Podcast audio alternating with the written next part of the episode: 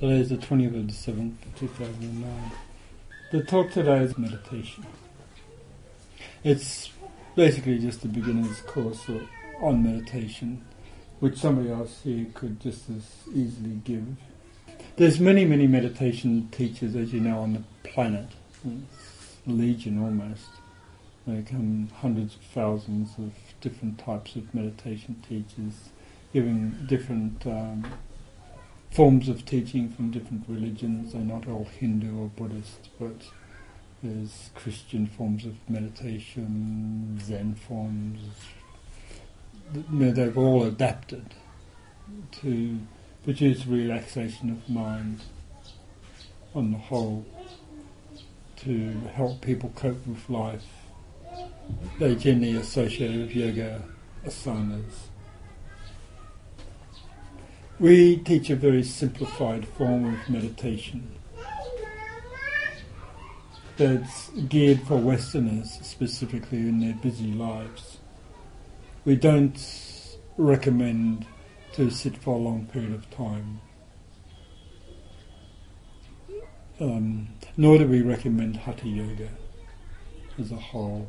We do recommend, recommend everything that relates to being a healthy, to have a healthy body. So whatever you do by means of relaxation therapy, you know, body postures, Tai Chi, Hatha Yoga, running around the block, um, is all part of the warm-up exercises for meditation. What we do want you to do um, is to be able to sit for maybe an hour with your spine straight and relaxed. And it's obvious for all of you that if you've got to have pains here and pains there, you're not going to be meditating very well at all. So it's uh, beholden to you to actually do all the things to eliminate tendencies to any form of pain when you're sitting. For Westerners, I'm quite happy for them to sit on a chair, for instance, or sit with their backs to a wall if they can't sit straight. You don't need to know yoga postures such as the Siddhi Asana or the Padmasana, though they do help considerably to keep your spine straight. And they are recommended. But for Westerners, they, often their knees get some sort of rigor mortis after they turn the age of 20 or thereabouts, and after that, uh, Westerners often get stiffer and stiffer and sitting cross-legged in these yoga postures is not really possible. I've practiced for some years to try to sit for some hours if need be without having acute knee pains. So the posture, as you can see, is not important. A straight spinal column is. Um, it's no good slouching because then the energy goes to the back. Um, the curve of your back and if they come out there, then there's going to be back pains for sure. And we certainly don't want uh, problems of the back arising. So if you can uh, sit up straight in meditation, then you know, you'll go from the base of the spine to your head lotus, hopefully, or to your heart or your throat center, whichever, whatever's the um, point of orientation or focus for the energies. Also, with regards to this uh, keeping yourself healthy, you've got the basic concept of eating healthy food, living a nice healthy lifestyle, drinking a lot of um, uh, wine and or smoking a lot of dope and those things uh, don't really facilitate the meditative mind. Of course, the the um, alcohol. There's a phrase from Joni Mitchell, alcohol gets you there. Uh, but, I mean, it gets you somewhere. It doesn't get you into meditation. Uh, it dulls your mind, it kills your brain cells. You all have heard the medical fraternity give you the, uh, the lowdown on, on alcohol consumption. A little bit is fine, um, but if you're going to drink it to the point of um, getting drunk or tipsy, then you're just destroying your meditative life socialising and sort of um, clinking glasses and having a little bit at, at lunch or dinner, that's your habit. We're not talking about, as a matter of fact, your stomach makes alcohol anyway when you're eating such things as white flour, white rice. Um, it uh, digests and ferments in the in the stomach. That stuff that starts and produces some alcohol. Mm. But what I'm trying to get to is try to be healthy through a, a correct, healthy lifestyle. My um, meditation pamphlet gives you the keynotes to that, which is this book, uh, The Way to Shambhala. Uh, it used to be called The Way to Meditation, and the subtitle is a meditation manual. That is um, highly recommended for my students to study the whole book. Uh, so early on we're talking about hierarchy, now we're talking about the means to get in touch with hierarchy, to communicate with hierarchy. And on the whole, that's what today's talk is about. So, of course, um, meat eating should um, leave your lifestyle on the whole. It doesn't produce the types of pranas that are conducive to meditation, nor does alcohol. What happens with drugs, uh, whether it's mescaline or grass or mushrooms or, or acid, they open your eye to lower lower psychic states. They um, can also slow your mind down, and you can um, hallucinate on on any minutiae in this room and lose yourself in what can be compared to a meditative mind, and it is so, however you're not in control of it. And you don't particularly want to use drugs as a mechanism to try obtain any higher states because it can't get you beyond the solar plexus center and um, the minor chakras and it can easily force those open, which again you don't want.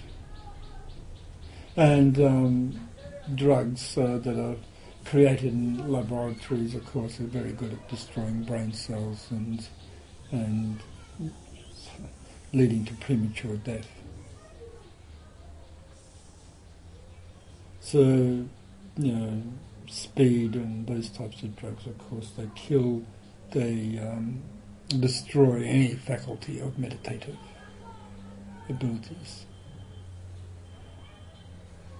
So we basically just tell everyone on, in our organisation, eliminate drugs, eliminate um, um, animal products, eliminate all forms of toxins in your lifestyle. Live naturally. The other, and that's all in my book, so you can read the text there and get all the detail.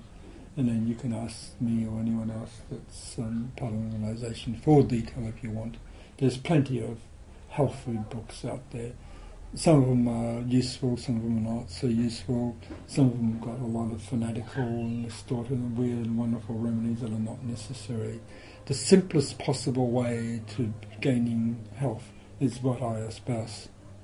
Um, that involves fasting, involves sort of eating sort of sun-endowed fruits and um, and plants, and of course it um, involves um, breathing in proper pranas, the energies, the energy straight from the sunlight, energy from a nice, sane, healthy living style, preferably in a country environment or a very quiet, peaceful, shanti um, place to live in. Um, we expect everyone that's a meditator to have a um, sanctified spot in their room, a place where they can erect a little shrine and where they can sit and meditate. It's um, quite important to actually have a magnetized spot. When you're moving around, um, like those of you that come here from overseas, you've um, it's often good to take a little statue or, or something with you that's uh, or symbols or bells, something that you can continue to practice in your hotel room. Um, bring a few pictures of um, of um, a deity or a Buddha or Tara or something like that um, that um, can inspire you and um, symbolise that which you're hoping to obtain. So you make a little shrine and you continue your meditation life therein. Don't get lost in too much worldly mire. Um, the important thing in life is meditation. The important thing in life is that which produces liberation of your mind, expansions of consciousness. Not um, mundane livingness, not um, getting involved in what we call the maya or the maya of, of samsara. It's all illusional, not to be attached to.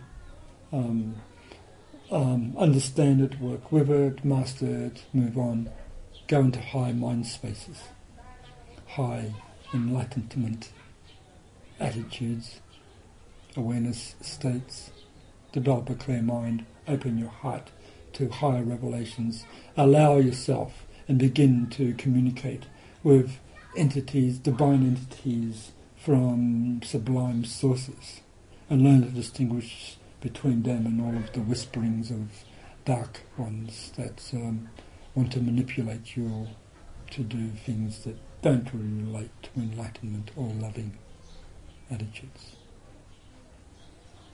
It's a development of the heart above all things that we're talking about in meditation. How to become truly loving. How to become truly perceptive of all things that are happening to you, externally and internally. So that your whatever happens to you in this um, maze of um, of Mara, in this world of samsara, the types of karma that you're flooded with that, that um, suddenly hit you out of the, like a bolt of lightning out of the blue that uh, um, teach you not to be addicted to things of the form. This is um, what you're going to become master of or mistress of in your meditative lifestyle. And then you're also uh, opening up to the great dimensions of perception and the great um, realms of realization, the inner realms um, of beauty, of great vision, of um, astounding and wondrous entities to come and um, befriend you with their gifts wave, their gift waves of beneficence and um, great wisdom and joy. You understand in time that this bodily form that you're attached to is um, is a great illusion. It's, it's a transitory thing. Um, and to um, not identify with this form as, uh, as a human being. You are, yes, we're humans because we have these forms, but the human unit is not what you see around you inhabiting these forms. It's something far greater than that. It's spirit soul. It's a a child of the universe. It's a traveller in cosmos. It's uh, it's been evolving and travelling in cosmos long before this Earth was, and will continue long after the Earth disappears into um, mist of time. We're far vaster, far more expansive, far more multidimensional than these body perceptions working through your eyes and your five sense consciousnesses um, tell you. And of course, most of us are busy interrelating with these bodily forms as if that was the only reality in life, when it is not so. So, meditation, the world of meditation, opens you up to these greater realities, opens you up to what you truly are, and lets you let go of your body. You literally die before you die. I mean, um, that's one way of looking at it. You learn to die every day. Like St. Paul says, I die daily. Uh, um, you're letting go of the attachments to form.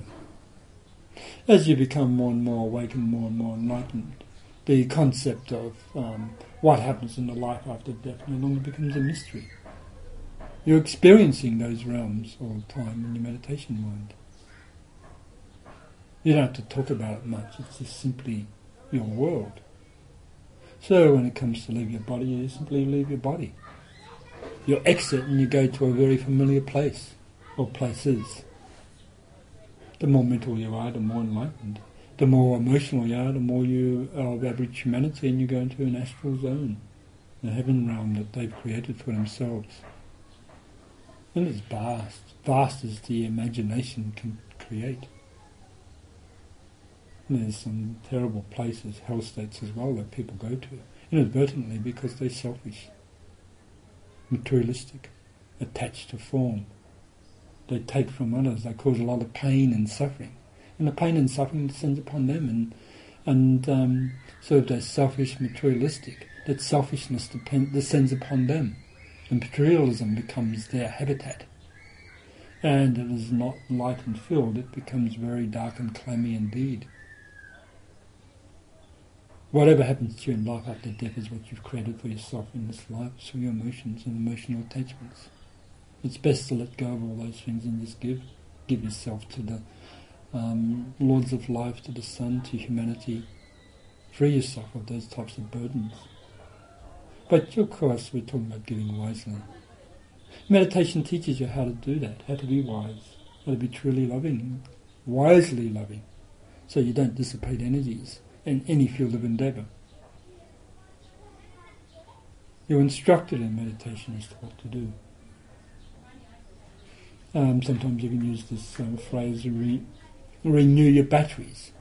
So you can heal yourself through all forms of sicknesses, you can prevent the oncoming of sicknesses, um, you can cleanse your mind so it doesn't react to negative impressions.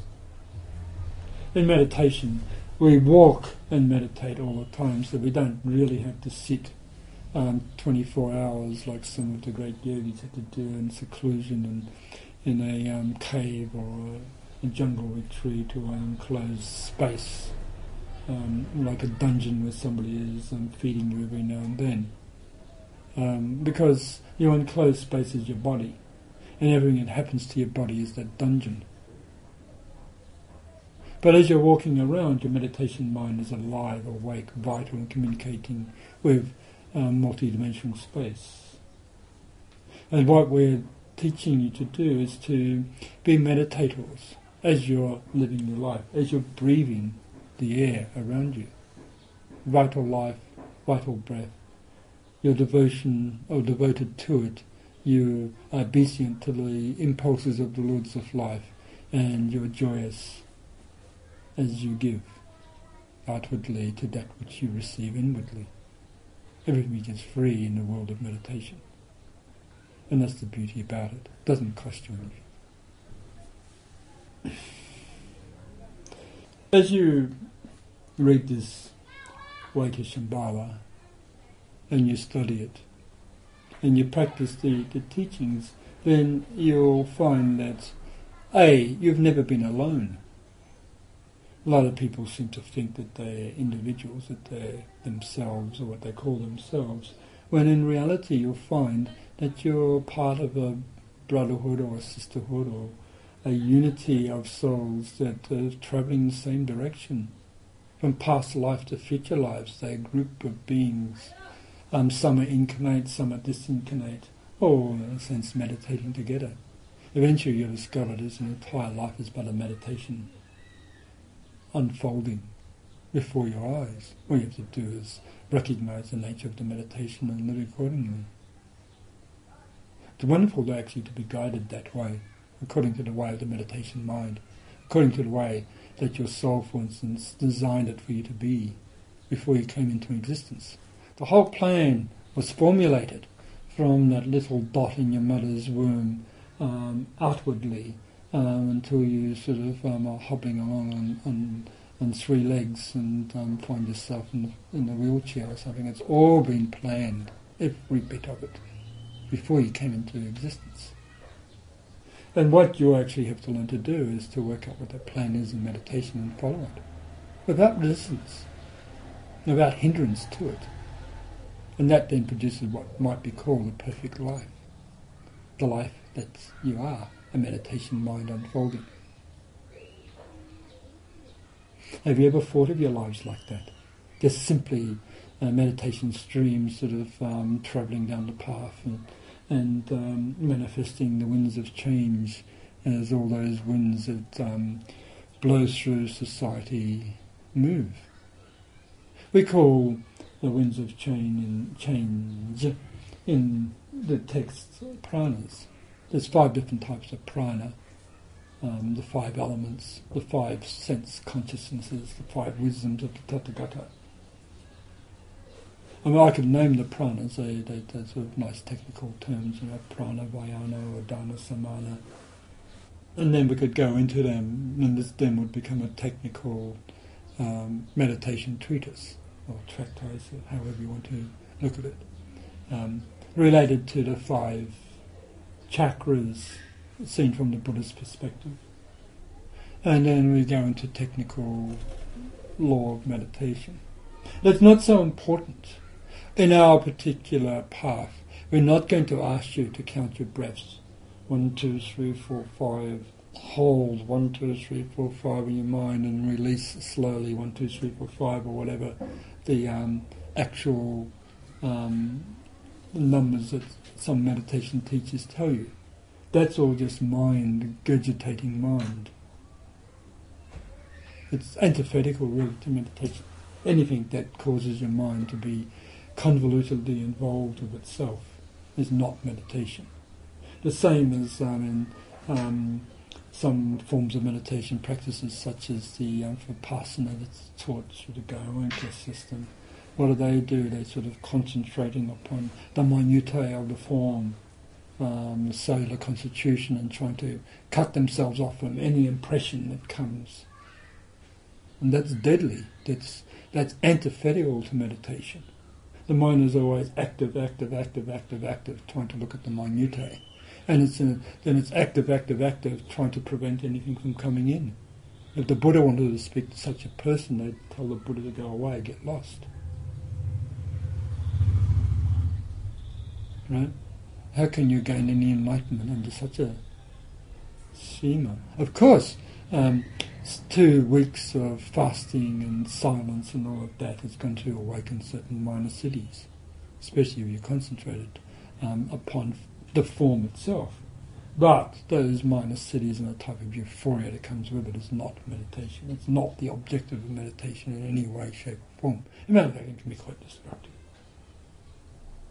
Likewise, if you're practicing hatha yoga and you're twisting your body around and all of these types of asana positions, and you're breathing in and counting breath, oh, you're really um, lucky if you don't come back out of that with a with a insanity or with a um, um, diseased spleen or something like that.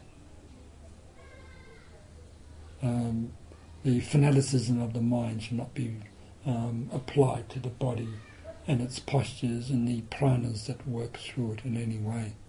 And never, ever does a meditator or should a meditator ever check, um, concentrate upon a chakra unless it is the heart center itself. But even then, until the heart is ready to awaken, all you'll do is um, explode some of your minor chakras, like the breasts, the centers, and um, sow the seeds for um, chest and throat congestion. And if you want to spend your time coughing away and um, having lots of um, sicknesses of the upper respiratory tract, then concentrate on your heart um, before you're ready, ready for it. Because the SP energy, which is water, goes there.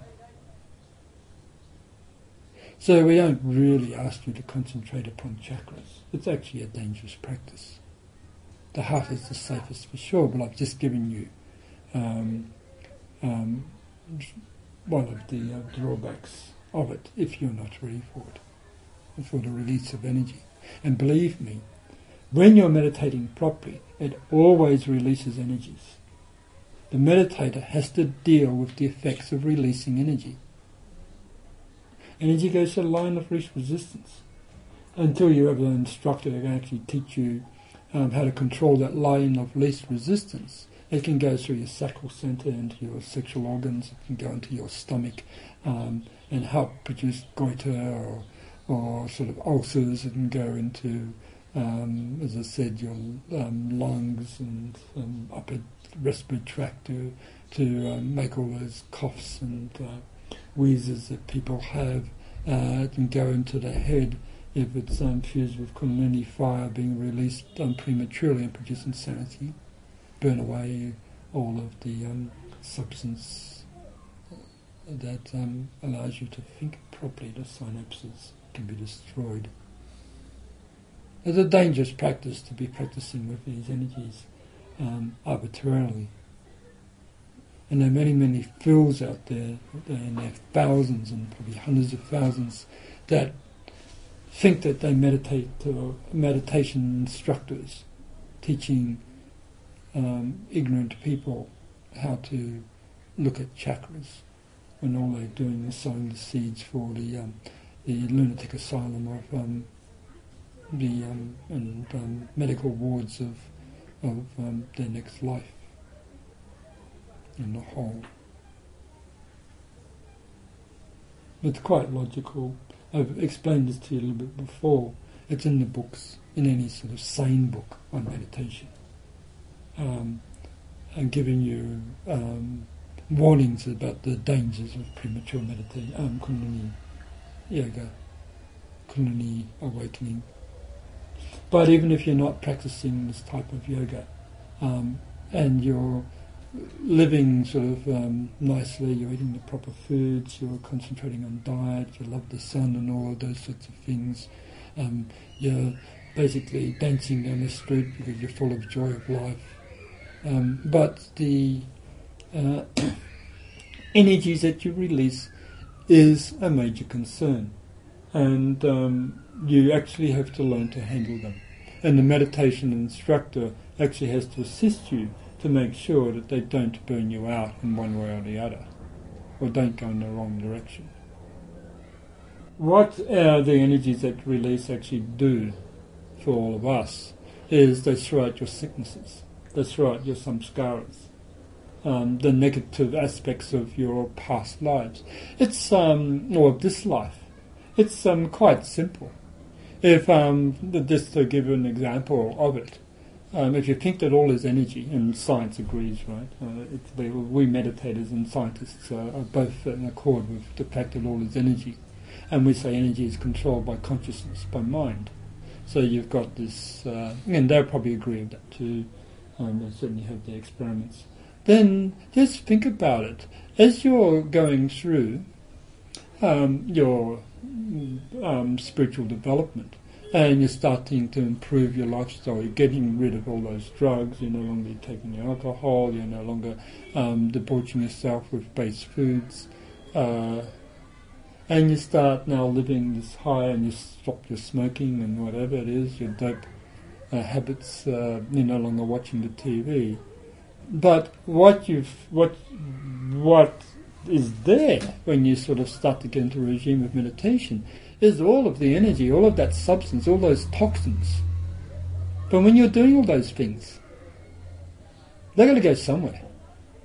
Um, and um, you're putting into your body much more healthy, vital fluids, much more um, invigorating and um, high octane energy. Yes. So that high octane energy, that, that type of prana, that new lifestyle that you're putting into your body, um, wax that uh, that old sort of base substance, your your sort of um, sedentary sort of um, dissipative lifestyle substance, and that comes to the surface, and it's no longer welcome. And it's grey, it's brown, it's grey green, it's sickly. It's a source of sickness now. It's no longer that which caused you joy, happiness. It comes to the surface and it goes out through an organ of your body. And as it comes out, all those pranas, you're going to get sick. It's essential. It's part of the process. There's no way of avoiding it. You um, put all of those sickness pranas into you through your dissipative lifestyle, they have to come out.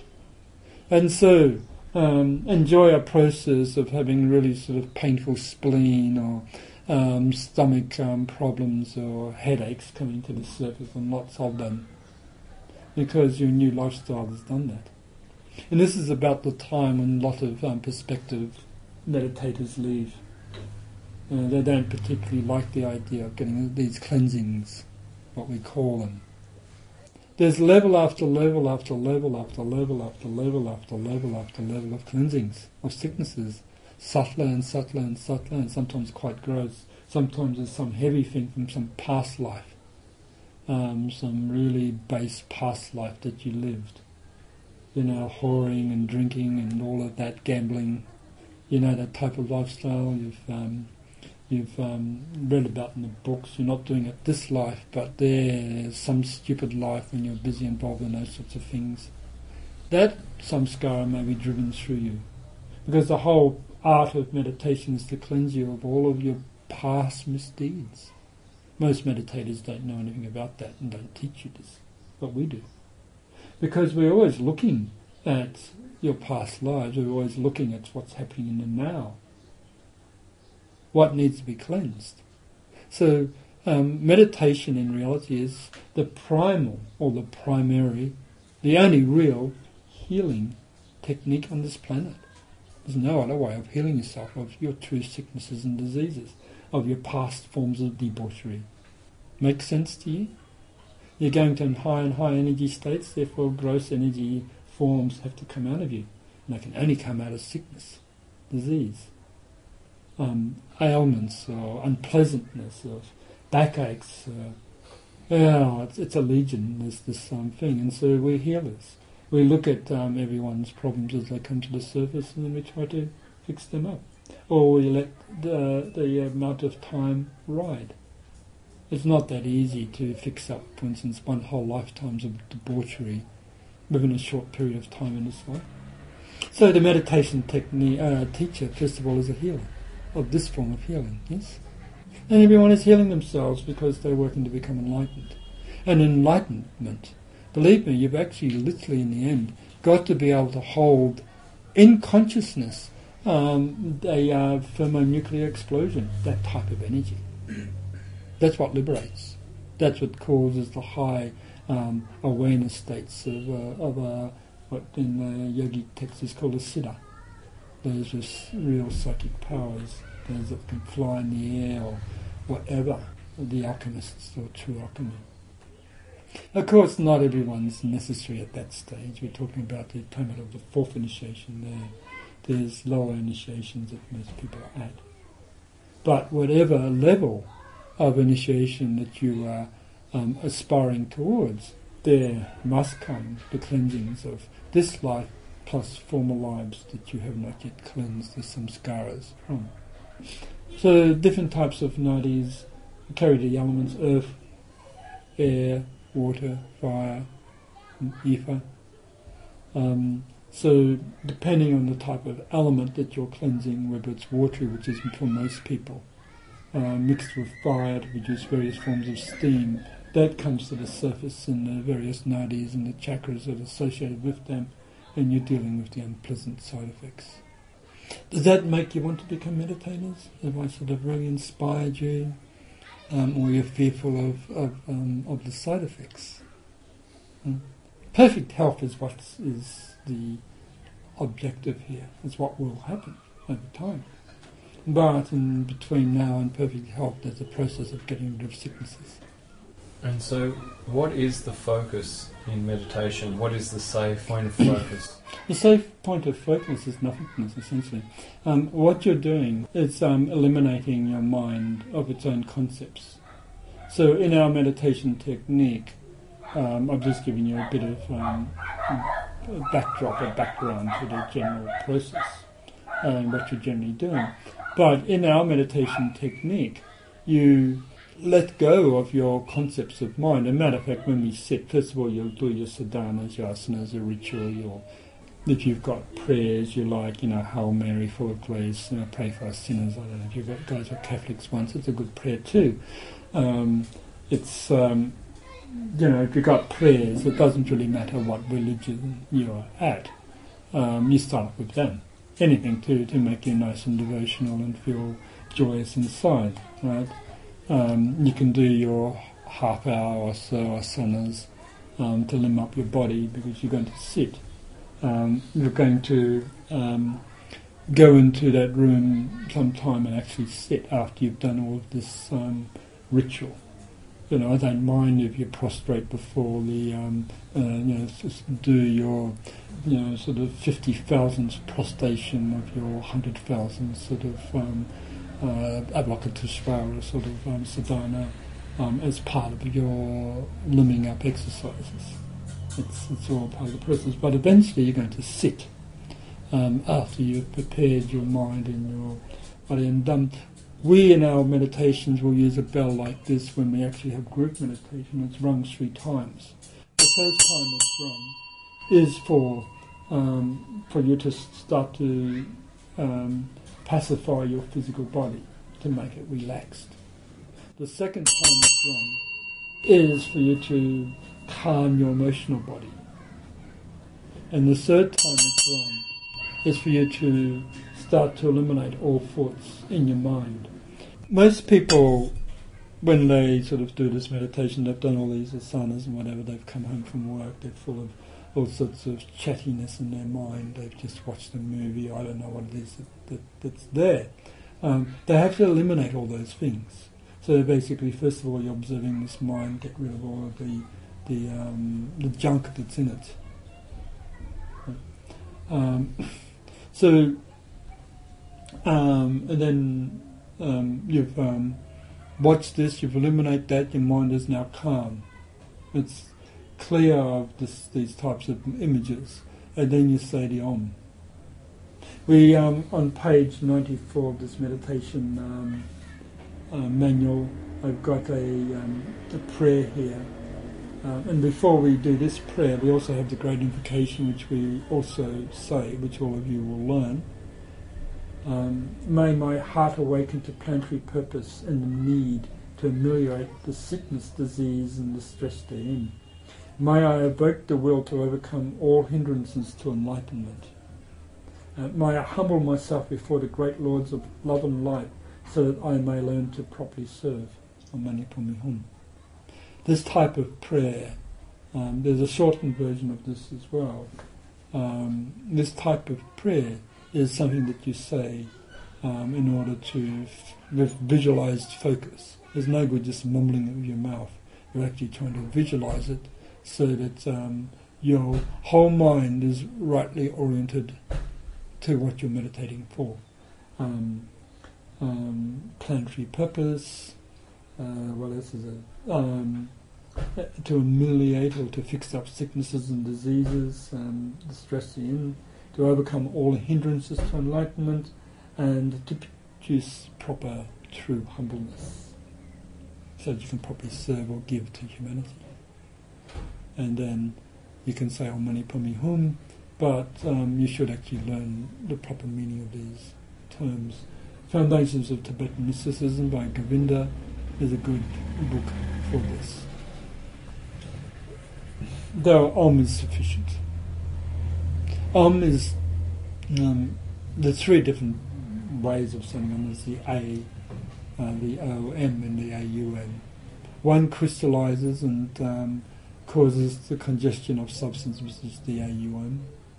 Uh, so it's the uh, the M is resounded the one sort of produces the liberation of consciousnesses, which is the OM, where the M is not resounded, and the other one sort of um, produces um, uh, a piercing ability to cut through high all the glamours and illusions, which is the A sound, and there's a soundless sound, which happens in meditation. So there's a, a basic form of mantra saying that we give. And um, once you've done that, you've said your mantra, then you produce a clear, calm, quiescent state. You are breathing naturally. You're not counting breaths, just in and out until you forget about it. The breath takes care of itself. It doesn't need to be thought about. Wherever the mind is, whenever there is um, um, projected upon breath, there you have a point of tension. There you have a possibility of congestion, congealing of substance, a negative effect within the body. Let the breath take care of itself. Forget about it. Forget about everything. You're emptying yourself of yourself. And then um, you do the visualization. This is called seated meditation we have a visualization which I've given to many, many, you know, hundreds and hundreds of people over the years. And it's written in all my books, so it's quite well published and well known. But it's effective. We have another meditation, and sometimes given to women, and others I could give, um, that's geared specifically to a particular meditator. Um, sometimes I might give a specific ge- geometrical meditation to those that have um, very, very scientific minds and so forth. Um, it's all the seed of meditation is is relatively irrelevant, though it must be correct and proper for the symbolism associated. So the the seed that we give once you've emptied yourself of yourself is the journey to the sun. The sun itself is um, symbol of your own soul, your own higher self, of the heart center itself, which you're entering into, the heart and the head, which is the higher version of the sun. So you go from the heart center to the heart and the head, and that awakens the whole 12 petal lotus. And above that is your soul, and above that is the monadic or spirit aspect of you, and that is an integral part of of the kingdom of souls, an integral part of the hierarchy of light, which is another sun, and then that which is an integral part of Shambhala, um, of which the hierarchy of the light is the heart and the head of. So the sun is a, an appropriate symbol to enter into. And of course, physically, it's the source of all life and love on this planet. Without the sun, there's no life. That's what we eat when we eat food. It's it all starts with captured sunlight. That's what plants do. They capture the sunlight, turn it into protein, store it in starches, um, capture into vitamins, which is this pure stored sunlight. That's the difference, incidentally, between um, vitamins that are derived from plants and the vitamins that are made out of chemicals, uh, test tubes. One is pure sunlight, the other is a coal tar derivative that uh, is got no life in it. It's a skeleton. It's dead. So if you're going to take vitamins, please take the um, the the sun um, enriched source, not the skeleton, the corpse. Journey to the sun. The beginning of this journey, after you've calmed your mind, the Om has had its sound, it's pervaded space, the space of your mind. There's nothing there but this meditation. Your body is relaxed, and you see a deep indigo blue ocean of as vast as the eye can see. Every which way you look is this indigo blue. Why indigo blue? Because this is love, pure love, cosmic love. And if you get absorbed in this properly and experience it, you'll experience the very heartbeat of cosmos all sentiency, all consciousness is absorbed into it. Pure love, A wonderful experience, exquisite. Anyway, you're sailing on this. Some people find that this particular ocean is quite choppy. It's yeah, it's indicative of the state of their emotions. They haven't controlled them. It's okay. Some people have, um, uh, find themselves actually underneath the ocean because that's where they are emotionally. It's okay the visions, the visualizations is part of the process of getting there. And then on this indigo blue ocean, you find yourself in some or some boat getting to the sun. And as you're traveling towards the sun, there on the horizon, um, far in the distance, is a sun that's starting to appear and getting larger and larger. And you're getting closer and closer until you get and see its warmth. When you get right up to the sun, a door appears in the center and you enter into it.